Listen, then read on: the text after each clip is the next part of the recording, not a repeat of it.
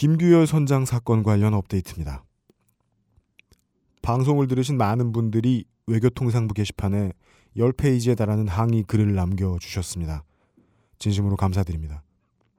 현재 항소가 접수가 된 상태고요.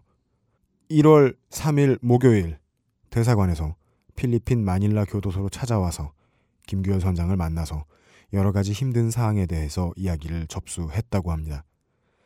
김규열 선장의 변호사께서 필리핀 마약청 직원에게 확인한 바에 의하면 김규열 선장을 마약건으로 제보했던 사람은 김규열 선장의 필리핀 현지의 여자친구였으며 평소 한국에서 곧 들어올 돈이 있다고 말하던 김규열 선장이 여자친구에 의해서 소위 작업을 당한 것 같다고 전달하였습니다.